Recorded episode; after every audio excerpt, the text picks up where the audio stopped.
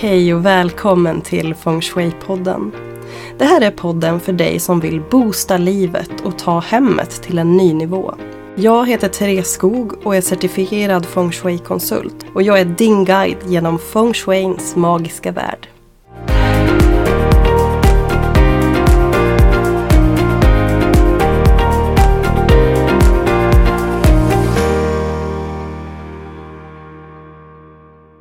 Hej mina kära vänner, det har blivit dags för ytterligare ett specialavsnitt här i Feng Shui-podden. Den här veckan ska ni få träffa Veronica. För drygt fyra år sedan förändrades Veronicas liv då hon drabbades av en skallskada i en arbetsplatsolycka och kort därefter dog hennes son. Hur tar man sig igenom sådana traumatiska upplevelser? Och för mig är ju det bland det värsta tänkbara man som förälder kan uppleva när ens barn går bort. Veronica hon delar sina upplevelser och sin resa av det som hände och hur hon har hanterat tiden efter. Hon berättar hur feng shui har varit en hjälp för henne på den här resan. Hon tipsar också om andra verktyg som hon har använt sig av för att hantera sorgen. Hon kan med glädje säga att idag så har livet en mening igen och hon kan känna glädje. Så det är med sorg men också hopp som vi delar det här avsnittet. Och jag tycker att det här avsnittet är extra viktigt för sorg är någonting som vi alla människor upplever genom livet. Det går nästan inte att leva ett liv utan att någon gång uppleva sorg över någonting. Det behöver ju inte vara något så dramatiskt som att förlora ett barn men vi kan känna sorg över massa saker. Och feng shui är ett fantastiskt verktyg som kan hjälpa oss i processen att hantera sorg och lära sig leva med sorg. Hur kan vi ta stöd av vår omgivning för att inte själva drunkna i sorg? Jag hoppas att ni uppskattar det här och har ni tips eller önskemål om flera gäster framöver, kontakta gärna mig och meddela. Du hittar mig på hobbykreatoren på Instagram eller hobbykreatoren.se. Tack för att du lyssnar!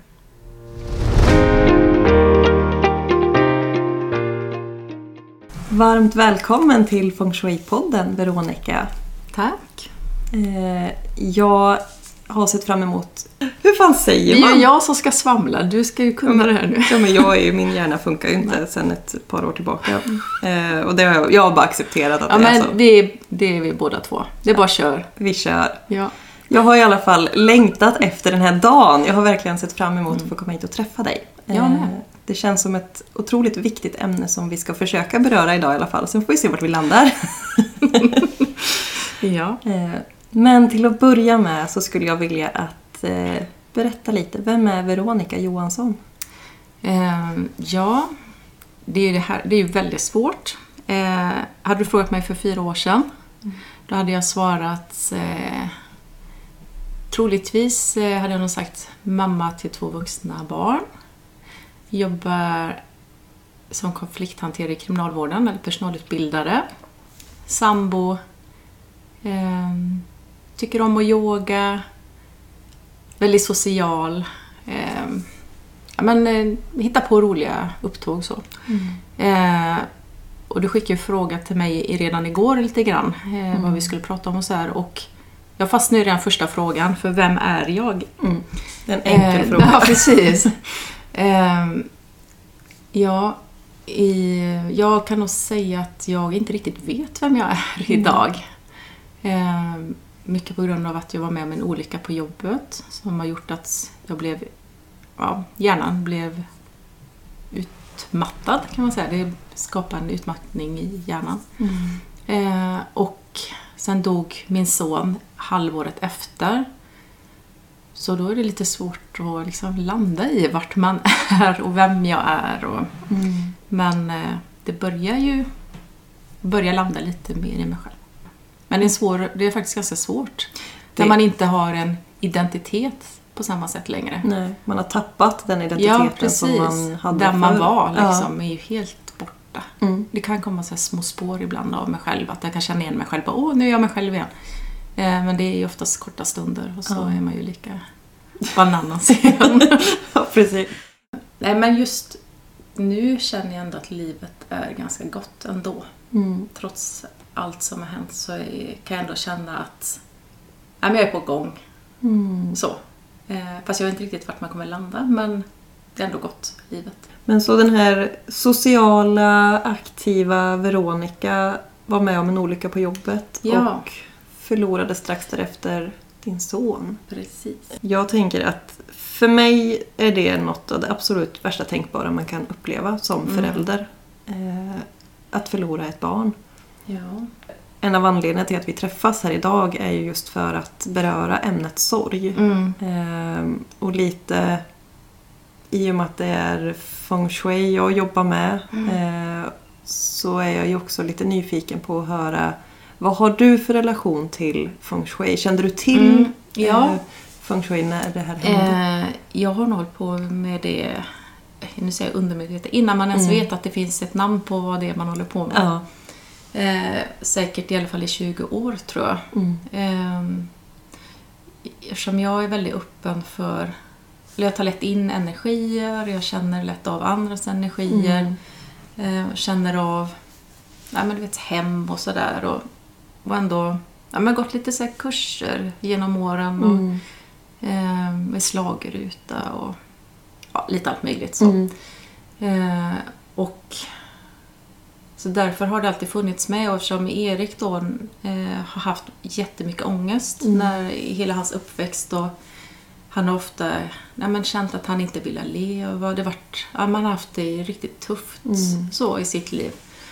Så har ju sorgen och död har ju alltid varit ett ämne som har varit med oss hela tiden. Mm. Och i detta så har det också varit så här, okej, vi behöver nog rensa lite på energier. Att Mm. man känner nästan att det är så trögflytande. Att, eh, eh, jag vet när Erik var liten också så kunde han säga, mamma jag tror du får balansera mig för jag, det känns inte som jag är i min kropp. Så Mm. Erik var också väldigt öppen för energier och sen ville jag ju inte göra han till värsta flummiga barnet.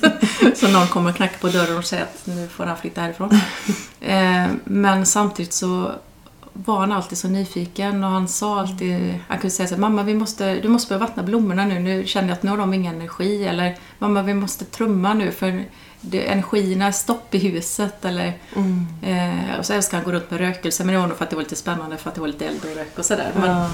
Eh, Erik var ju så här fantastisk på att Nej, men nu måste vi sätta igång. Så städning för mig har nästan aldrig känts klart om jag inte också har renat Nej. huset. Eh, att antingen med rökelser eller att man har haft någon, någon god, sån här doftolja till exempel. Mm. Eh, så det har alltid funnits med. Eh, det som blev så märkbart just då när Erik hade dött, det var att alltså, man gråter ju oändligt mycket. Mm. Och sen så hade jag ju haft hela min, ja det här halvåret med alla de ledsamheter med jobb och Mm. när jag Och inte funkade liksom. Mm. Så då, då blev det inte så mycket att jag gick runt och rensade egentligen energimässigt för jag hade inte den orken. Men när Erik dog så kände jag oh, shit det måste ju vara så mycket ledsamheter. Mm. Och i det dagsläget där, då visste vi inte heller om Erik då hade valt att ta sitt liv för det tog ju, jag tror det tog fyra dagar innan obduktionen och allt det var klart. Mm. Eller om det var, nej det tog ännu längre tid förresten. För det var, tog fyra dagar efter att han dog tills vi fick träffa honom. Ta Mm. avsked. Så det kom nog senare där. Men eh, det som blev så tydligt i alla fall det var när jag skulle gå ner. Jag gick runt där med rökelser och så här öppna upp och eh, visualiserade mycket att jag skulle ta ut negativa energier. Och, Mm. Eller allt tungt som fanns. Så när jag kom in i Eriks rum så kände jag så tydligt att Alltså jag vågade inte gå in med rökelser där för jag var så rädd att jag skulle ta bort honom. Mm. Så, ja, så jag vet, jag gick in där och så bara började gråta och bara, nej men det går inte. Så stängde jag dörren igen och så gick jag ut därifrån. Och det kommer börda. Usch. Det får, det, Ja, får nej, det. Det men kommer det jag var också. så tungt. Jag var så rädd att, gud tänk om jag tar bort han nu liksom. Mm. Och städa bort hans Ja, jag energi. ställde liksom. bort han. Men, eh, så då, men jag tog resten av huset och så kände jag bara så här, okej men jag, jag får ta det när jag känner mig redo. Mm. Så. Eh, men, eh, och i samma veva där så hade jag beställt en, en sån här ullig yogamatta. Mm. Eh, och jag har hållit på mycket med yoga och sådär. Eh, men inte klarat av det efter att jag slog i huvudet. För dels var min balans inte så bra och sen var jag så speedad så jag kunde liksom inte komma till ro. Så. Mm. Men då bestämde jag för att jag rullar ut den här yogamattan och eh, bara sätter mig ner och tänder ett ljus och så försöker jag finna ro. Eh, och då kommer Erik igenom, eller vad man ska säga. Så säger han så här, mamma du städar inte bort mig, du bjuder in mig. Mm. Och då blir det så här, ja men gud vad rätt han har. Eh, då kände jag att nu är jag redo, nu är jag redo att eh, gå ner och rensa liksom. Eh. Men då till slut så hejdade min sambo mig för då var jag eh, i det läget redo att faktiskt börja plocka bort en del av Eriks saker också. Mm. Eh, men han sa det att nej men nej nej.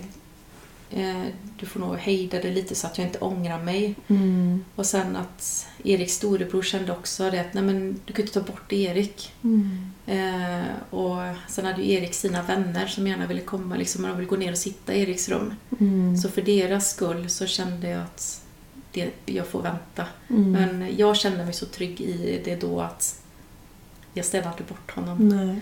Jag började gå med rökelse och så, det kändes så skönt. Mm. Och bara rent energimässigt Ja. eh, röra om lite i Precis, grytan. i den där tunga, tunga Mm.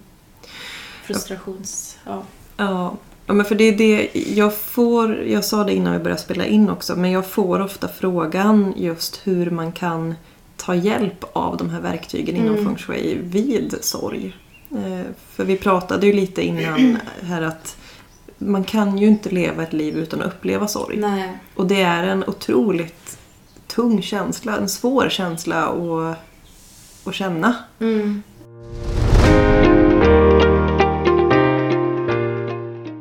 Vill du berätta vad, det, Vad som hände? vad som hände? Ja, eh, jag och eh, min sambo vi var i Grekland.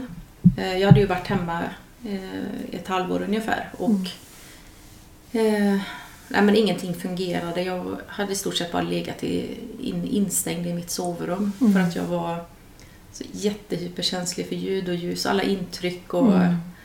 Eh, mådde fruktansvärt dåligt. Eh, och då så pratade vi på det, nej men vi kanske bara behöver komma härifrån. Sen visste jag att resan dit skulle vara ren plåga, du vet, bara på flygplatser och långresa och så här. Men så bestämde vi i alla fall att eh, ja, men vi åker till Grekland, så fick vi klartecken med Försäkringskassan att det var okej för oss att åka och sådär. Och Erik då, min yngste son som alltid har bott här med mig och min sambo, så Erik han har alltid haft väldigt ett, eh, ja, ett problem. Vad säger man? Man säger inte ett problem. Mat... Ätstörningar? Ätstörning, eller? ja. Och han har varit förkyld eh, lite, ja, men en lite längre tid och sådär. Och jag kände att han äter ju dåligt i vanliga fall. Mm. Men nu hade han ätit ännu sämre så vi fick mer eller mindre tvinga honom att nu får du bo hos din pappa Mm. medan vi åker iväg en vecka. Och han var inte så nöjd över det givetvis för han, han skulle ju fylla 22 och han var ändå vuxen och han tyckte att men vad spelar det för roll? Jag, kan vara, jag har ju varit hemma själv Mm. tidigare liksom. Så med, han bodde oftast här med han hade en kompis som jämt bodde här med Erik också. Mm. Men så kände jag bara så här, nej men jag vill verkligen inte att du är här själv. Och det var inte det att jag inte kunde lita på att han skulle dra värsta fester och så, utan jag kände bara att nej men det var en oro som ändå kändes så stark. Så efter mycket om och men så insåg ju Erik att det var ingen idé att köta emot där utan om man bestämt sig så blir det så. Mm. Så då körde jag han till Eriks pappa och eh, kände bara åh vad skönt att bara få lämna han där nu. Mm. Så att jag får bara vara själv. För jag hade ju så här ett ständigt dåligt samvete att jag inte orkar sitta och prata med han. Och, Mm. eh, ja, jag var inte den roligaste personen just då när jag var, mådde som sämst. Mm. Men så körde jag dit han och sen så vet jag på vägen hem så blev jag så här, åh nej nu kramar jag inte om Erik. Så jag ringde Erik och bara här, Erik vet du vad vi glömde? Ja, du glömde krama mig. Jag bara, ja förlåt, du vet för Mattias eller Eriks pappa hade vänner där och så. så vi kom vända av oss så här och så sa Erik, du får vända. Nej men jag vänder inte bilen nu säger jag. För då fick jag åka så lång väg. Mm. Eh, nej, nej, men, ja, men du får ha det så bra, puss puss. Och då sa Erik också puss puss, vilket han väldigt sällan gör. Han brukar bara säga ja, ja, mm, det blir nog bra. Mm. Så, som grabbar gör ibland. Men så kom jag hem i alla fall. Men så åkte vi till Grekland och två dagar in på den resan så ringer Eriks pappa på morgonen och man bara hör att han tar sats eh, klockan åtta så här på morgonen att Erik är död, Erik är död. Och då stod vi nere i lobbyn där och så säger jag bara så här, okej. Och så säger jag puss puss, det säger jag lite till min exman, men då sa jag det för det kändes så rätt det. Mm. Och så tittade jag på min sambo och så bara så här, Erik har dött. Och han bara, vad säger du? Så jag kommer inte ihåg hur vi tog oss upp, vi åkte hiss upp. Eh, och så började ju min sambo Arash packa ihop alla grejer och börja ringa massa samtal. Eh, för vi behövde ju ta oss hem till Sverige. Mm. Samtidigt som jag behövde prata med polisen eh, eftersom han, han dog under natten Mm. hemma hos sin pappa. Så på morgonen när Mattias då skulle... Ja, telefonen, Eriks larm gick på och då gick han ner och undrade varför inte Erik var på jobbet. Mm. Men då var han ju död i sängen där. Ja, men då ju, visste jag ju att jag skulle inte hinna hem för eh, rättsmedicinska... Han behövde ju ner och göra obduktion och Mm. de visste ju inte om det var vad som hade hänt då. Och polisen var där. Jag fick prata med polisen och grejer, så det var väldigt rörigt den tiden. Mm. Ehm, Men då fick jag i alla fall bokat in med SOS Alarm med något nytt fly, flyg och sådär. Och så Mm. tog vi oss ganska snabbt till flygplatsen där. Eh, och under tiden så pratade jag med Eriks pappa och eh, jag hade i headsetet på telefonen på flygplatsen. Sen la, eh, la vi på, för vi skulle gå på och gå igenom kontrollerna och så. Och i hörlurarna då så spelas det upp sista raden i en låt. Mm. Det är en gudagåva att få somna in tryggt. Ja, det är så sjukt. Ja, jag ryser Och det var så fint. Ja, och då bröt jag ihop igen. Men det var, den har ju verkligen blivit en sån tröst, just den raden. Eh, vi visste ju inte, som sagt, om Erik hade valt att ta sitt liv Mm. eller om han, vad som hade hänt då i dagsläget. Eh, men det visade sig sen att han hade bara somnat in i sömnen. Att hjärtat Och han låg väldigt- ja. liksom? Han låg väldigt fridfullt och jag vet jag sa det till Eriks pappa, du måste ta kort på han, du måste ta kort på han. För jag kände att jag måste se att han är död för jag kunde inte ta in det. Och han sa nej, jag, jag klarar inte av att ta kort på han. Och då fick han någon arbetskollega Mm. att ta kort och så skickade han den bilden till mig. Jag vet jag satt och kollade på den hela tiden så här att fan Erik är död. Det är helt... Mm. Så det går konstigt. ju inte att förstå. Nej, det gick inte att ta in.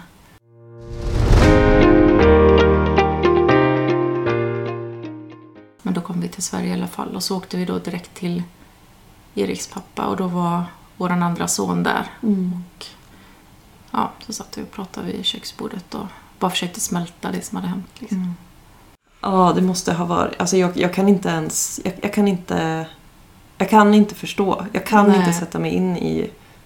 Vi Vad- gick över, han bor på en hästgård, Mm. Eh, Så gick vi, parkerade där och så, alltså det var så tunga steg när vi skulle in till huset. Mm. Och så har de en lång väg och vi bara, oh shit, ska vi träffa ja, Filip då, hans bror och sådär. Och så gick vi i alla fall över gården och så ligger det en slang där, Mm. vattenslang.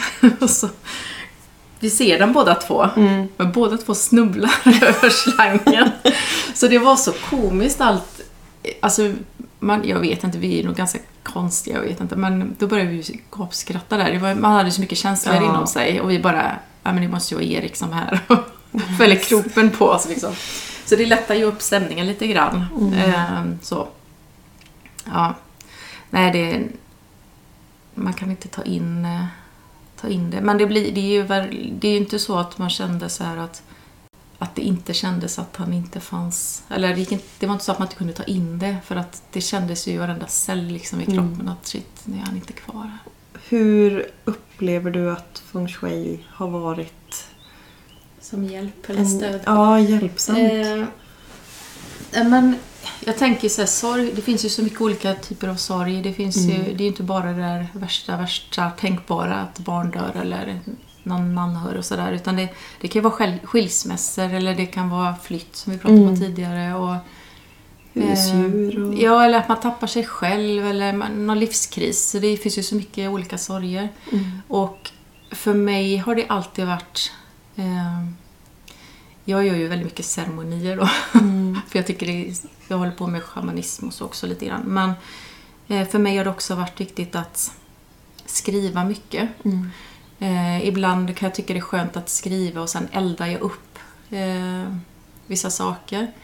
Men eh, också det där att, att man ska omge sig med saker som man faktiskt tycker om och plocka bort det man känner att det inte gynnar mig. Och det kan ju handla om saker som påminner om, vi säger nu när jag eh, skadar mig i mitt yrke till exempel och så när jag hittar någonting som påminner om det så alltså det, jag triggas ju igång Mm helt. Så det var ju bara så okej okay, jag behöver lägga bort det. Mm.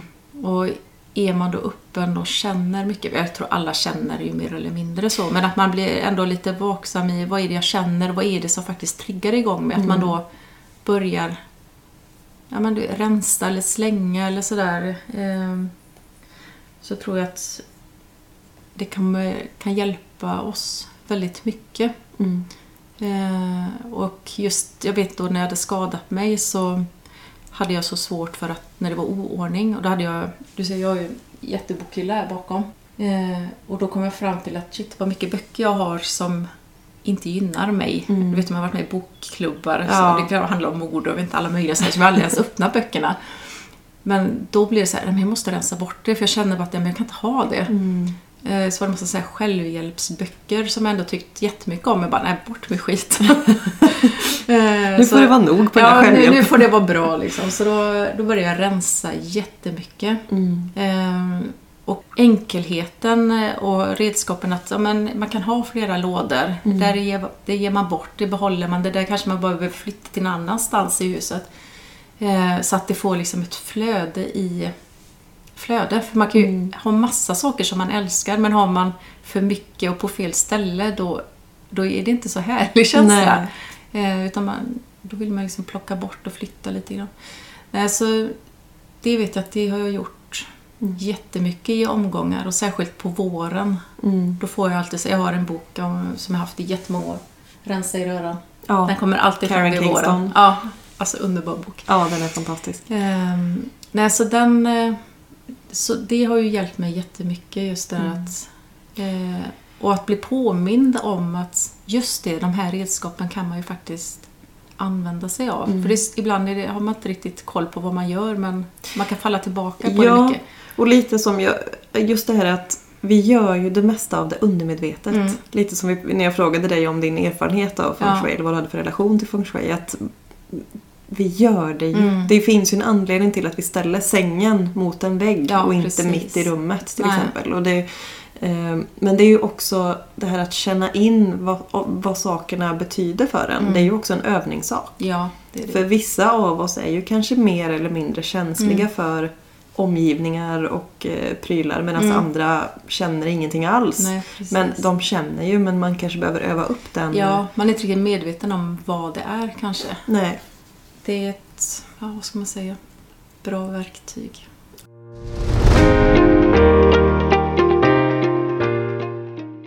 Då när jag mådde som sämst, då när hade skadat mig, så då var det också verkligen så här, vi måste, vi måste rensa. Du vet, jag höll på att nästan kvävas. Mm. Det var, eh, ja, men det var efter att Erik hade dött också. Så jag kände bara, äh, men vi måste rensa ut.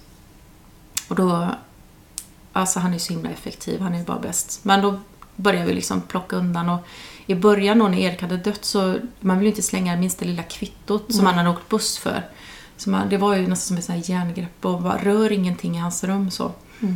Eh, men efter den incidenten på yogamattan, ja det var ungefär i samma veva där då som vi kände att men nu kan vi börja köra lite grejer iväg Mm. och eh, rensa i hans kläder och sådär.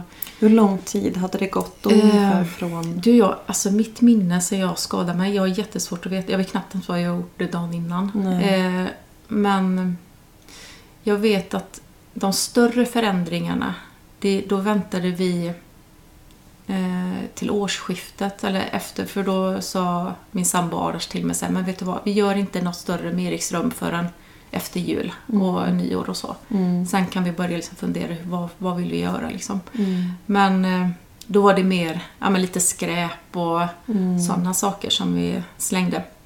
Och rensade då hela huset. Och jag vet jag körde jättemycket böcker till ett bokcafé som psykiatrin har här i Uddevalla. Och, ja, sånt som man kände att jag behövde luft. Liksom. Det kändes som att jag på kvävas eh, Mm.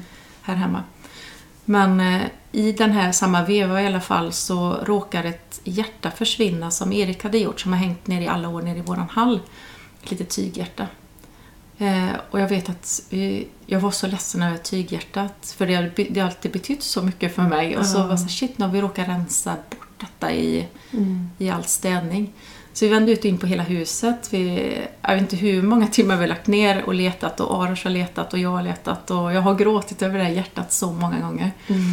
Eh, men då också samtidigt då som jag satt på yogamattan eh, så fick jag så till mig att, att jag skulle klättra upp på loftet och det är en stege som Mm. upp där.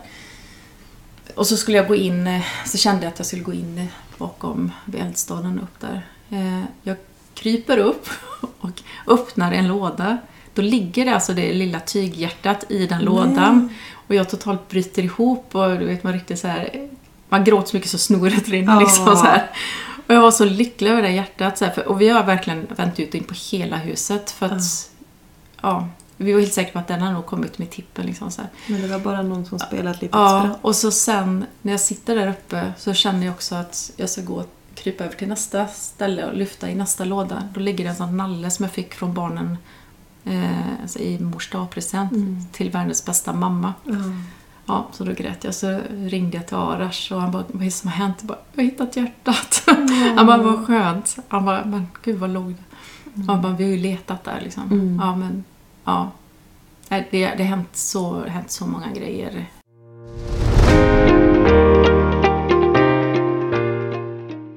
Jag är ju, har ju lite te- tendenser till att samla. Ja, det är jag Eh, med. Jag måste varit samlare en gång. Ja, jag har garanterat varit samlare i tidigare liv. Det, eh, men att det drar ju upp otroligt mycket att rensa. Vi har Mm. ju band till, precis Ja. som Karen Kingston beskriver, de här Precis. osynliga banden Usch, vi har till våra saker. Ja, eh, men att jag fick till mig det här att minnena sitter inte i sakerna. Nej. Minnena sitter i dig. Mm. Och det tycker jag har varit väldigt hjälpsamt att när jag ska göra mig av med någonting som jag verkligen tycker om men som Mm. jag någonstans ändå känner det här är inte en del av den jag vill vara i framtiden. Nej, Vi har en fin precis. historia ihop. Ja, Eh, men jag vill inte jag, jag kan inte se det som en del av mitt Mm. framtida jag egentligen. nej. Då är det en tröst någonstans att veta att minnet sitter ju i mig. Ja. I mitt hjärta och i min hjärna, inte i, i saken. Kanske inte hjärnan om vi... Hjärnan vet inte, min hjärna är jag lite orolig för också. Den, den, krymper. Men eh, Nej, men faktiskt, jag håller så med. För jag blir väldigt bunden vid saker. mm, ja. Eh, och ja, men det måste verka ut och sen kan jag komma till en punkt när jag känner bara nej, nu, är det, nu har den verkat klart. Mm. Och då har jag inga problem för då känner jag, ja men då lämnar jag den i kärlek istället. Ja. Till någon annan som, eh, för den har, gjort, den har gjort sitt. Men det är ännu bättre att tänka som du säger, att det sitter ju inte i grejerna egentligen. Nej. Nej, och där har jag... För vi pratade här om, om eh, vikten av att skriva. Mm. Att det kan vara väldigt hjälpsamt också. Jag skriver ju också otroligt mycket Ja. och har eh, ja, men sen kanske 10-12 års ålder skrivit dagbok. Mm. Och där har jag börjat... Då skriver jag kanske om de här prylarna. Om det är en, en möbel jag ska göra mig av med som jag tycker väldigt mycket om. Mm.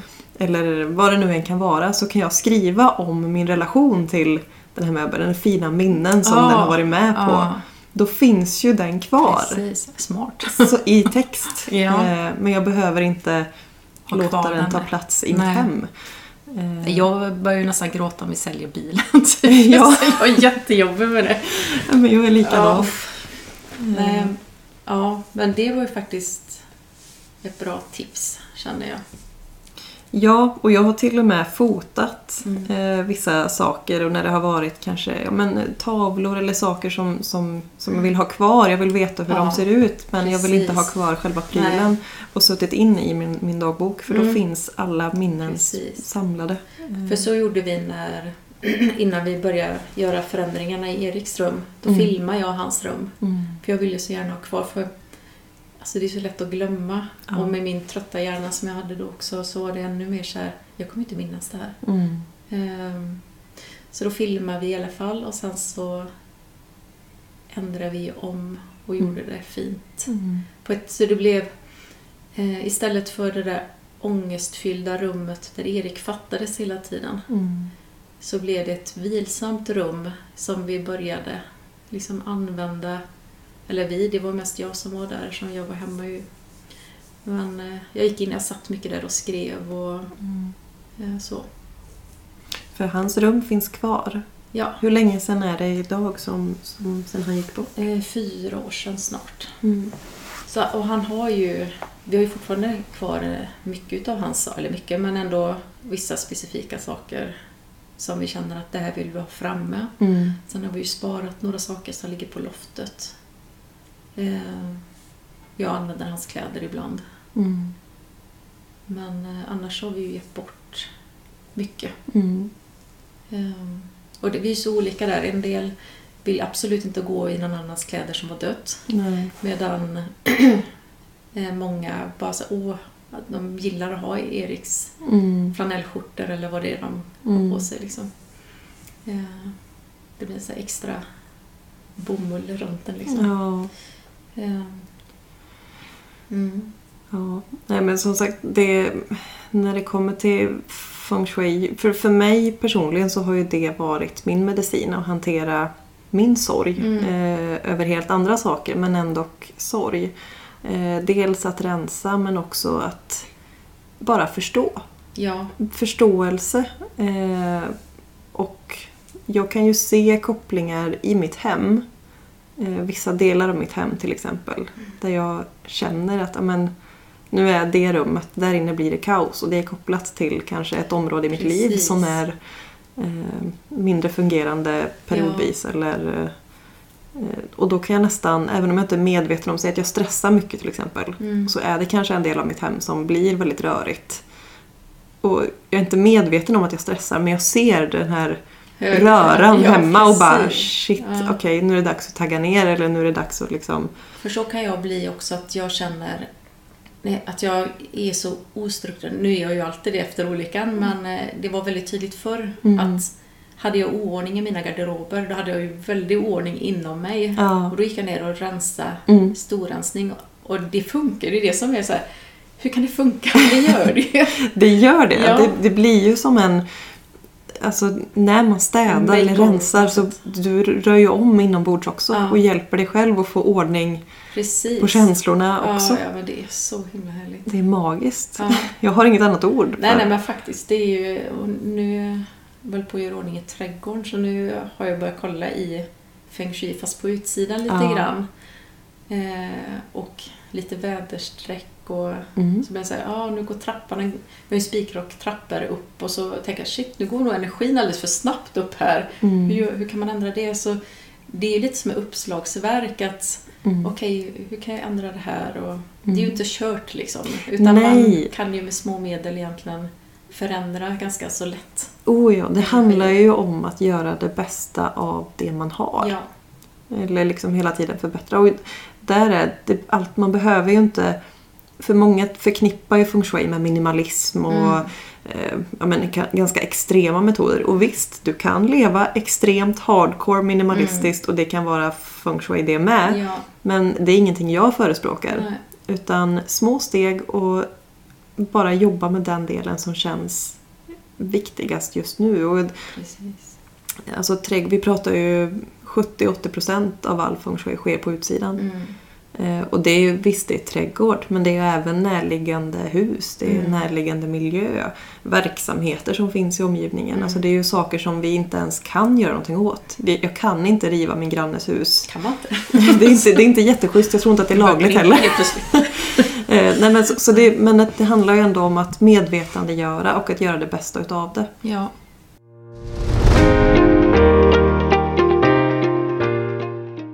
Men har du gjort något, använt någon, eller upptäckt någonting nytt, lärt dig nya verktyg eller använt dig av något annat under den här sorgeprocessen vid bearbetning? Hur har du hanterat Mm. alla känslor och... ja men dels, jag har ju skrivit väldigt mycket.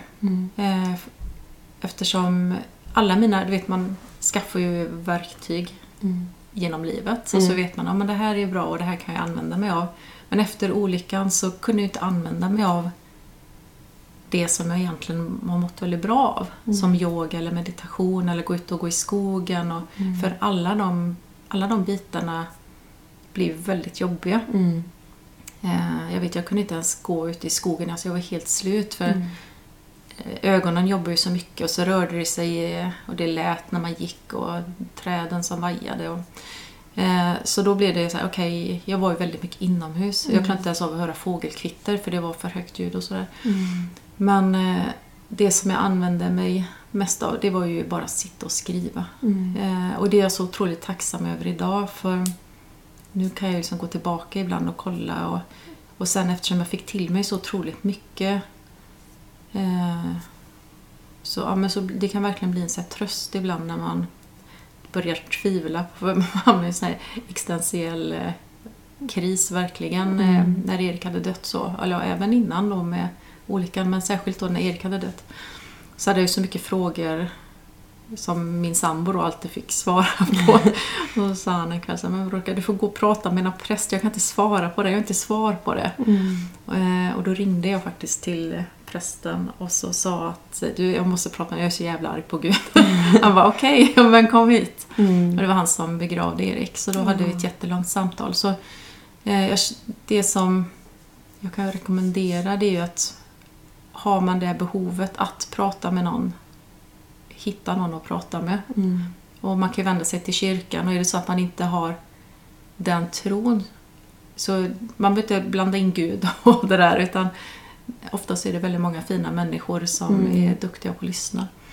Eh, jag var också med en sorgegrupp. Eh, vi var bara två personer, det var kanske tur det för vi pratade väldigt mycket både jag och hon så vi brukar skoja om det att det var tur det inte var fler i våran Mm. grupp för de hade inte fått plats. Nej. Eh, Men eh, sen så satt jag ju... Jag började måla en del eh, efter det att eh, Erik hade dött och strax innan också faktiskt. Men jag fick inte ihop det riktigt eh, med mitt huvud så då blev jag så frustrerad att det inte blev det jag ville att det skulle bli för jag har aldrig målat. Men nu sista halvåret ungefär Kanske året, jag vet inte riktigt. Men i alla fall i minst ett halvår. Så nu målar jag ju mycket för det känns att jag får liksom komma till ro. Det är mitt sätt idag att komma till ro när inte yogan funkar eller meditationen funkar. Eller så. Visst är det fantastiskt Ja, att, vara, det att bara vara kreativ. Ja. Alltså, det, Det är det bästa, att vara kreativ på Ja. olika sätt. ja. Att man hittar det. Och det är svårt att göra det. Mitt i sorgen är det så svårt för den där kreativa flödet och man blir man, det är ju en sån här lyckokänsla. Mm. Den är inte så lätt att hitta i sorgen. Nej, och, och jag Och jag gillar så... ju att dansa, du vet så här, men det är inte så att man vill istället så dansa och spela god musik Nej. när man bara vill... Man är i akut sorg. liksom. Och, Ja. Och jag vet att jag ljudade ganska mycket... ehm, ja, bara för att få ur mig det, all sorgsenhet. Liksom. Mm. Så ja, Men, och där tänker jag, sorg har ju olika faser. ja Eh, verkligen. Den först, först den mest akuta fasen när man är i chock. Och, Mm. liksom, det, och det måste få finnas. Ja, Eh, och vi är ju olika i de, i de faserna är vi ju lite olika beroende på person man är. Men man går ju ändå igenom de här faserna. mm, Och det tycker jag är så viktigt att alla har kunskap om. Mm. För det hjälper oss så mycket och det kan hjälpa Mm. de anhöriga också. mm, Eh, och vi gick igenom en sorg när min sambos pappa dog. Det var Mm. några år innan Erik. Eh, och vi har pratat jättemycket om detta. Eh, och jag kände så att du måste gå och prata med någon. För han vill inte prata om det. Han stängde in sig mm, eh, i sin lilla bubbla sådär. Och han svarade på tilltal. Det här var ett helt år nästan. Eh, så det var en jättetuff tid. Och jag var bara på att jag måste prata med någon. ja, Och han var bara, ar- blev bara argare och argare. Liksom så här. Jag nådde verkligen inte fram. Jag, jag var ju så ledsen för jag bara, vi inte prata om det? För för mig har det alltid varit så självklart att prata om det och kunna sätta ord på känslor medan han bara kasp, kapplade sig. Kan inte prata. Kapslade Kapslade in sig. Nej, och då när jag själv var i den där arga perioden mm, då vet du, gick jag att han sa så här, du nu förstår jag hur du menar. Mm. Då fattar jag. För då var det ju andra som var, sa till mig, men du måste gå och prata med någon. mm, För jag satt ju så mycket ensam hemma. Men det var ju för att det var ungefär som att alla trodde att min fallolycka, då fanns inte det problemet längre. Nu är det sorgen. Nu kan inte du sitta ensam hemma. Du måste ut och träffa folk. Jag bara, men jag orkar inte. Jag är ju helt, hjärnan är ju helt kollaps. Liksom. Men jag har ju aldrig varit rädd för ensamheten. Jag har aldrig varit rädd för känslor. Eh, Men eh, du vet att du sa att Ars, nu förstår jag vad du menar. För när folk, andra sa till mig du måste gå och prata med någon. Så jag sa, hur fan ska de veta hur jag mår? Man vill slå dem hårt i Ja huvudet precis, med en stol bara. ja, men, eller hur? Jag var, och jag vet, jag var så jävla arg. Jag var arg på alla läkare som inte hade hjälpt till och Mm, arg över situationen. Och, ehm, ja, det, det fanns väldigt mycket att vara arg över. mm, Eh, besviken och jag har ju alltid haft eh, den här grundtryggheten att, eh, eller grundtron att det finns något mer än det man ser. Att Mm.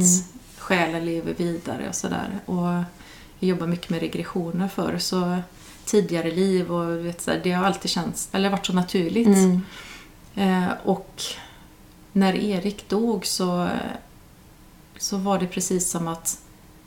Eh, ja, men jag vet många kunde komma och säga till mig men vadå, pratar du inte med Erik nu? För jag har kunnat prata med andra själar eller Ja. fått budskap och sådär. Eh, när jag höll på med det mycket förr. Så här. Och så var det helt tyst. Mm. Eh, inte precis i början för då fick jag till mig jättemycket. Men det var en period av så mycket tystnad. Mm. Och, och eh, jag har mediala vänner som kunde säga till mig ibland att Åh, det är så mycket kärlek. Jag bara, håll käften! alltså, för jag var verkligen såhär, nej men jag vill inte veta.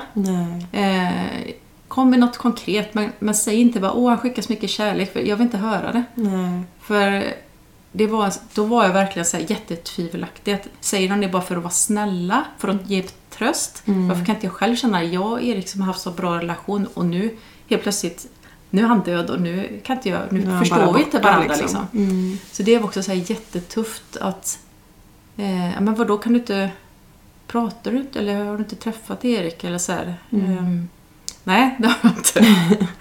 men eh, då vet att jag sa till Erik att, vet du vad, det får ta den tid det tar, vi kommer hitta vårt språk och det har Mm. det ju gjort. Mm. Ehm, och särskilt att om man är öppen för det, det är väl det jag kan känna att, som jag vill ge tips, att vara öppen för de där små tecknen som kommer. Mm. Och inte börja analysera sönder. Jag vet att jag har gjort det också, även att jag har den här jättestarka tron att visst ser man tecken, för det har Mm. man haft, blivit överbevisat så många gånger. Men just i själva sorgen, Mm. eh, när det var som mest akut, så var det verkligen... Då började jag ju liksom tvivla på det man Mm. fick till sig.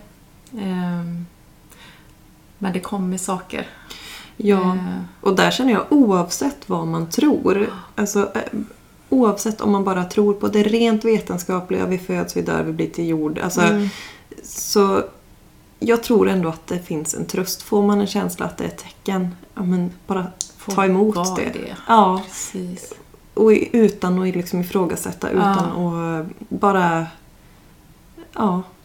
Sen kan man ju välja att berätta det för någon eller inte. För Ja. det kan ju också vara så här att om man berättar det för någon så kan man bli idiotförklarad och då, Mm. då blir det så tråkigt. Ja, det har jag ja. också varit med om. Att ja, ja, det kan du tro, eller ja, men allt kan inte vara det. Jag bara, nej. Men eh, eh, jag fick en jättefin bok när jag fyllde år. Det var efter Erik hade dött. Som heter Tecken. Ah. Eh, som eh, är... Eh, nej men just det där att det kommer tecken till oss. Eh, och är vi öppna för det så kan vi faktiskt se de här små guldklimparna som kommer och kärleksmeddelanden. Eh, och jag vet att ja, Erik han somnar ju in i sömnen. Så första tiden där, var alltid när jag gick och la mig så sa jag, var jag tvungen att säga högt hela tiden Erik är död, Erik är död, Erik är död. Mm. Eh, och när vi skulle somna så var jag alltid så noga med att säga det till Arash. Om vi inte vaknar imorgon så ska du veta att jag älskar dig. Han bara, men måste vi ta det här varenda kväll? Jag bara, men jag måste berätta det. Ja, ja, ja, ja. Titta så här. Mm. Eh, ja, och eh, så var jag så, eftersom jag och Erik har pratat så otroligt mycket om liv och död och så, Mm. eftersom man haft så mycket dödsångest och dödslängtan mellan varven och bara dagarna innan han dog så satt han ute på altanen så sa han så här, mamma, jag, är inte ens, jag var inte ens man att ta mitt egna liv. Han började Mm, prata om att ta livet av sig när han var riktigt liten sådär. Men den sista tiden, eller sista över halvåret, så mådde Erik så himla bra. Mm. Han hade jättefina vänner och han hade flera tjejer på gång och livet liksom... Man kände verkligen att nu börjar han bli vuxen Mm. och han mådde så otroligt gott så det blev så snopet att jaha, så går han och dör. Ja. Så han har kämpat hela livet och haft utanförskap och mobbad och det varit så mycket grejer. Eh, och så när det väl blir bra så dör Mm. han. Men eh, just den här boken, eh, för vi pratade om det där att om man dör att man kan visa, ge tecken. Mm. Att vet, om, jag gör, om det händer det här så är det jag. Mm. Så då berättar hon i den här boken att ja, men man kan faktiskt eh, bestämma det ändå. Ja. Även att den andra har gått över på andra sidan. Eh, så då bestämde jag i alla fall. Jag satt, jag hade läst boken och så satt jag och så sa jag det till Erik då, eller ut i luften att okej, visa mig en lila elefant. Så tänkte jag, men lila elefant är ju inte så troligt att det kommer och att man bara ramlar på det. Eh, så då hade jag och iväg och kollat på ett hus. Eh, och så också ett av tecken då som kommer fram mycket, det är fjäder. Vita små fjädrar. Mm. För när Erik bodde här så hade han han hade någon manisk grej att han skulle pilla ut alla förbaskade fjädrar från sina kuddar. Han kunde sitta så här och känna. Ja. Och så samlade han ju så mycket. Eh, och det märkte vi ju då när vi skulle städa ur hans rum. Mm. Att det fanns en sjö av fjädrar. så varje gång vi såg en fjäder i huset, bara, ah, nu har Erik varit här. Mm. Så började vi spara den där. Men då åkte vi från det här huset i alla fall. Och då, då satt det en, eh, just en sån här liten speciell fjäder. Eh, och bara, åh titta, nu har Erik varit här, skojade vi om lite så här. Och så la Arash den på instrumentbrädan. Så körde vi en liten bit till så kommer en låt som eh, eh, är jätteförknippat med Erik. För den satt han och spelade här hemma, jag höll på att bli galen. Jag bara, sluta inte spela, jag går och slänger hårt huvud på han. Alltså det var så jobbigt. Han spelade om och om och om igen. Då kom den på radion i alla fall. Ja. Eh, och vi bara, åh, då har jag inte hört den på flera år. Ja, när man inte hört den på ett tag Mm. så var det väldigt så här känslosamt. Så blev det en liten tår där i bilen. Mm. Och så, sen skulle vi upp till Aras mamma. Och då passade hon sitt barnbarn där. Eh, och så sitter hon och bygger med, eller lägger såna här pussel med såna här små knoppar, hon var två år då. Mm. Så satt eh, jag mig bredvid henne och det första som jag ser, då var den där lila elefanten.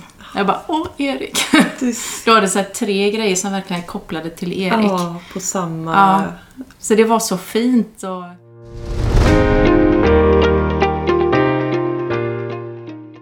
Vi, har, vi pratar ju som sagt väldigt mycket om döden. Mm. Ehm, det är inte så att vi är rädda för döden, men det har blivit...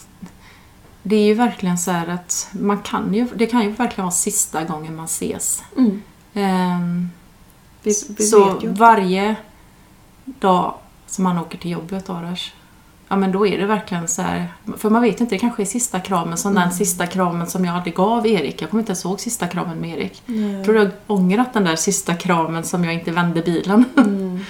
Men du Eh, fick ett puss-puss. Jag fick ett puss-puss och sen så försöker jag trösta mig med, ja men hade jag vänt bilen så kanske jag hade varit med om en bilolycka. Du vet, man, man Ja. försöker komma på såna här... Nej men just det där att... ehm, man vet ju aldrig som sagt. Finns det någonting som du hade önskat att du visste innan? Som du kanske vet idag? Ja, att livet blir bra ändå. Mm. Är någon konstig. När man är där mitt i allt. I all sorg och förtvivlan och så... eh, Jag satt faktiskt och bläddrade nu i, i en bok som jag hade skrivit. Eh, där det står liksom att... Just det, tiden läker alla sår. Mm. Eh, och vet när jag satt och skrev det så var det verkligen så här fan och bestämt att, eller varför, hur kan man tro att det gör det? Men det gör det faktiskt. Mm. Eh, eller läker, man lär sig leva med det. Precis. Eh, och man... Eh, det är så otroligt mycket kärlek i sorgen. Mm. Eh, det är så mycket omsorg och det är så mycket ja, men, fantastiska saker som jag i dagsläget är så oerhört tacksam över. Sen har jag varit väldigt medveten i mitt liv innan också men det är ju ännu mer att jag lägger inte tid och energi på något som jag känner att det inte ger mig så mycket. För jag känner att jag vill fylla mitt liv med sånt som ger kärlek. Mm. Sen vissa saker kan man inte undvika så men det har blivit mer viktigare att vilka vänner vill jag lägga min tid på. Mm. Eh, Jag gillar de här djupa samtalen Mm. som ger mig någonting. Mm. För det andra, jag har inte riktigt energi till allt som jag gjorde innan. Nej. Men, eh, så då har jag liksom skalat bort allt det. För det ger mig inte så mycket. Nej. Och fastnar man då som sagt i de här faserna, Mm. ta hjälp. Eh, Om det så bara är att sätta sig ner och skriva eller Mm. tänd ett ljus och försök visualisera eller gå ut och skrik i skogen. Eller skrik i skogen kanske är dumt för kanske någon som tror att, man, att det är Ja, något som händer. Men, skogen. men man kan skrika i bilen om man är ute och kör bilen. Nej, men att man ska inte vara så rädd för känslorna men inte hålla dem inom sig utan att försöka hitta sitt sätt.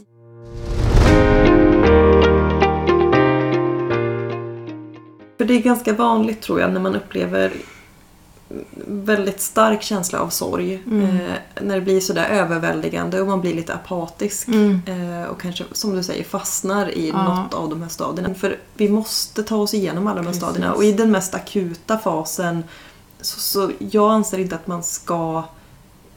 Alltså du, där, där måste du liksom inte göra någonting. Bara vara i känslan, Mm. låt den ta plats. Ja. Men inte hur länge som helst. Nej.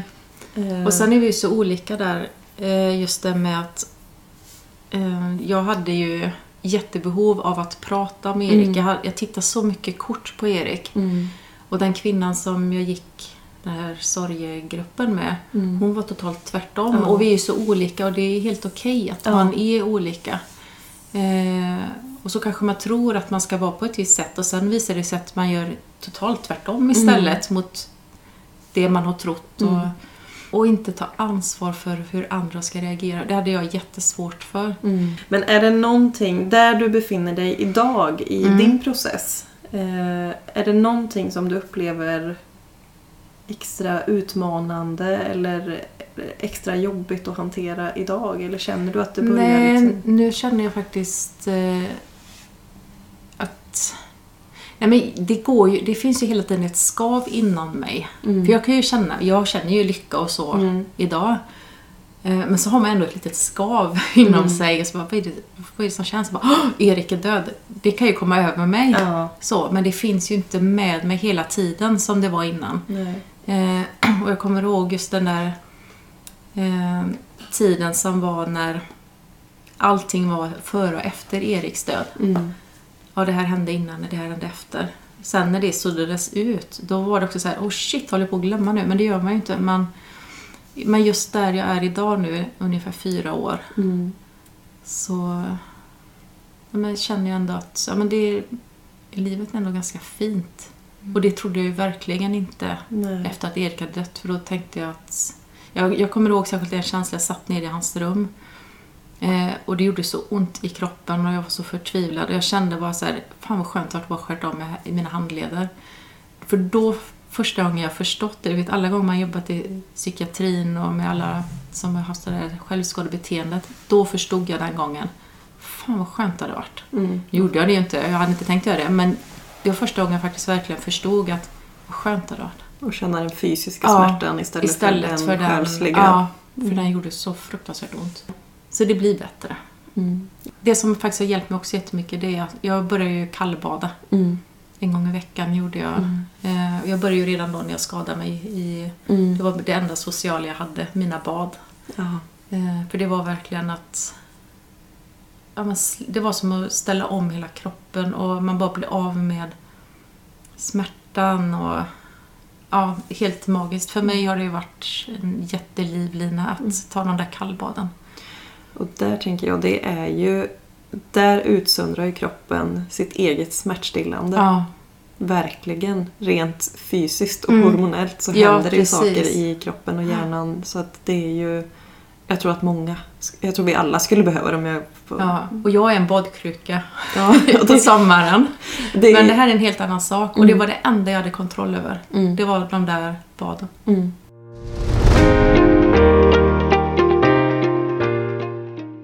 Finns det någonting jag kan göra för att hjälpa dig? Eh, du har ju redan hjälpt mig vidare jättemycket för jag vann ju en tävling hos er Mm.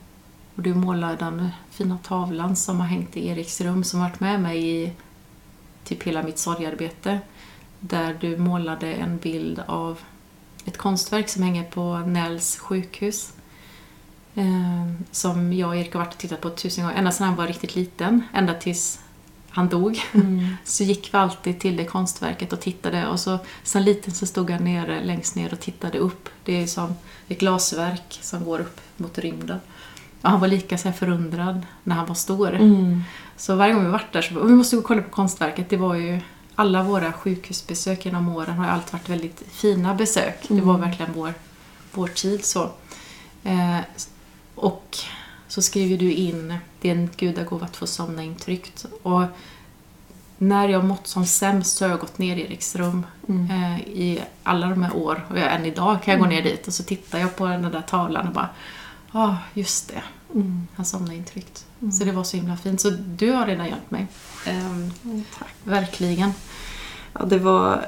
Eh, den, när du vann den tävlingen, det var ju när jag och Jessica hade öppet hus i Mm. våran gemensamma lokal och eh, jag lottade ut en, eh, en, en målning val, av valfritt motiv. Mm.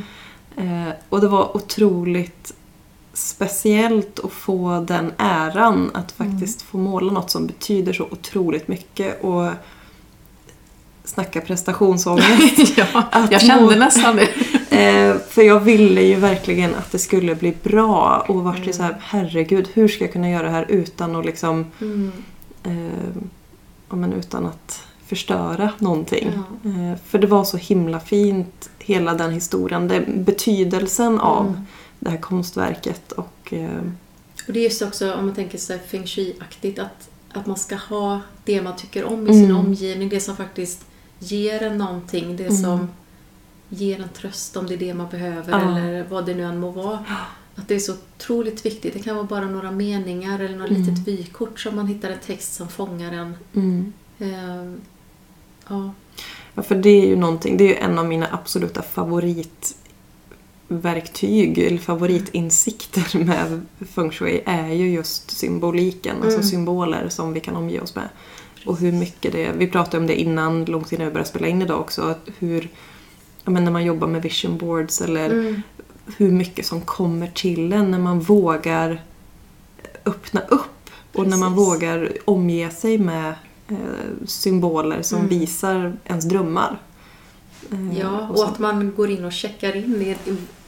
Är det verkligen den här drömmen jag har? För ibland går man ju i sitt lilla mönster. Man Ja. har alltid haft de här drömmarna men sen, jag vet så efter, särskilt efter olyckan, så var det så här, ja, men vill jag ens det? Nej, det vill jag inte. Nej. Och det blir också så här, va? Vill jag inte det här? Det här Men det har jag velat hela mitt liv. Ja.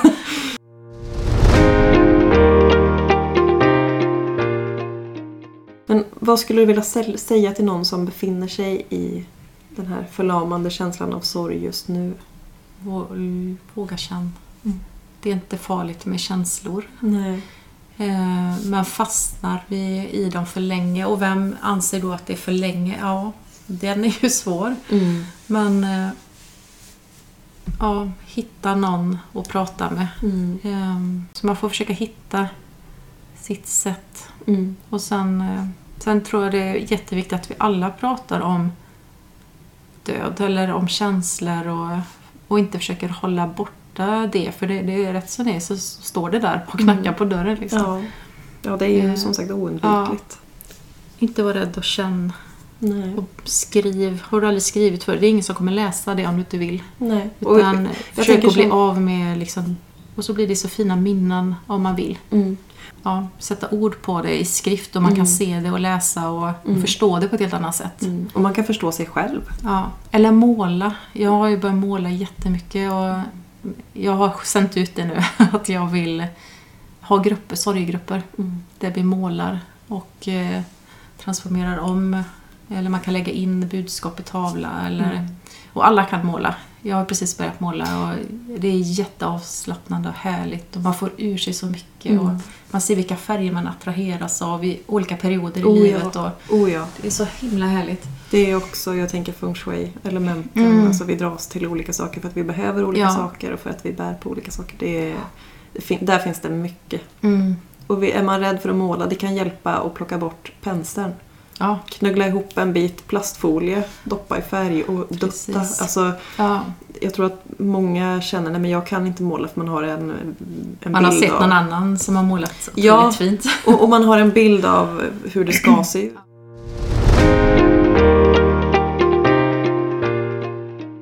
Vi har kommit till slutet. Ja. Eh, Jag har en sista fråga.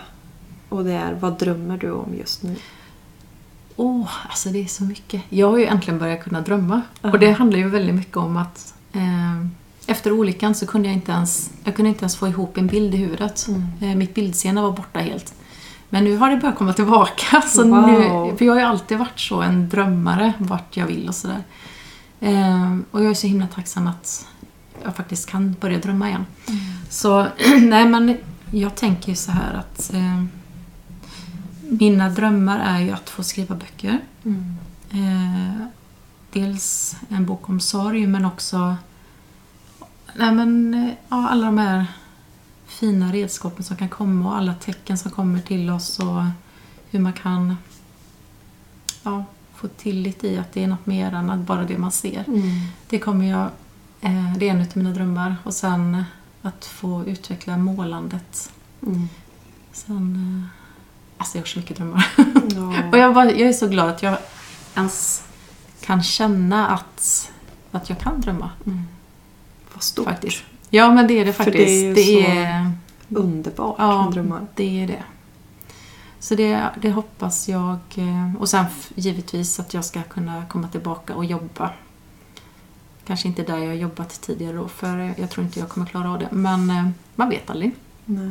Jag tror att det är dags att göra något annat. Faktiskt. Vad härligt Mm. fint. Ja, Tusen tack Veronica för att du ville dela med dig av, eh, av din resa och dina Mm. verktyg. tack själv. Kul att du kom. Kul att jag fick komma. Ja.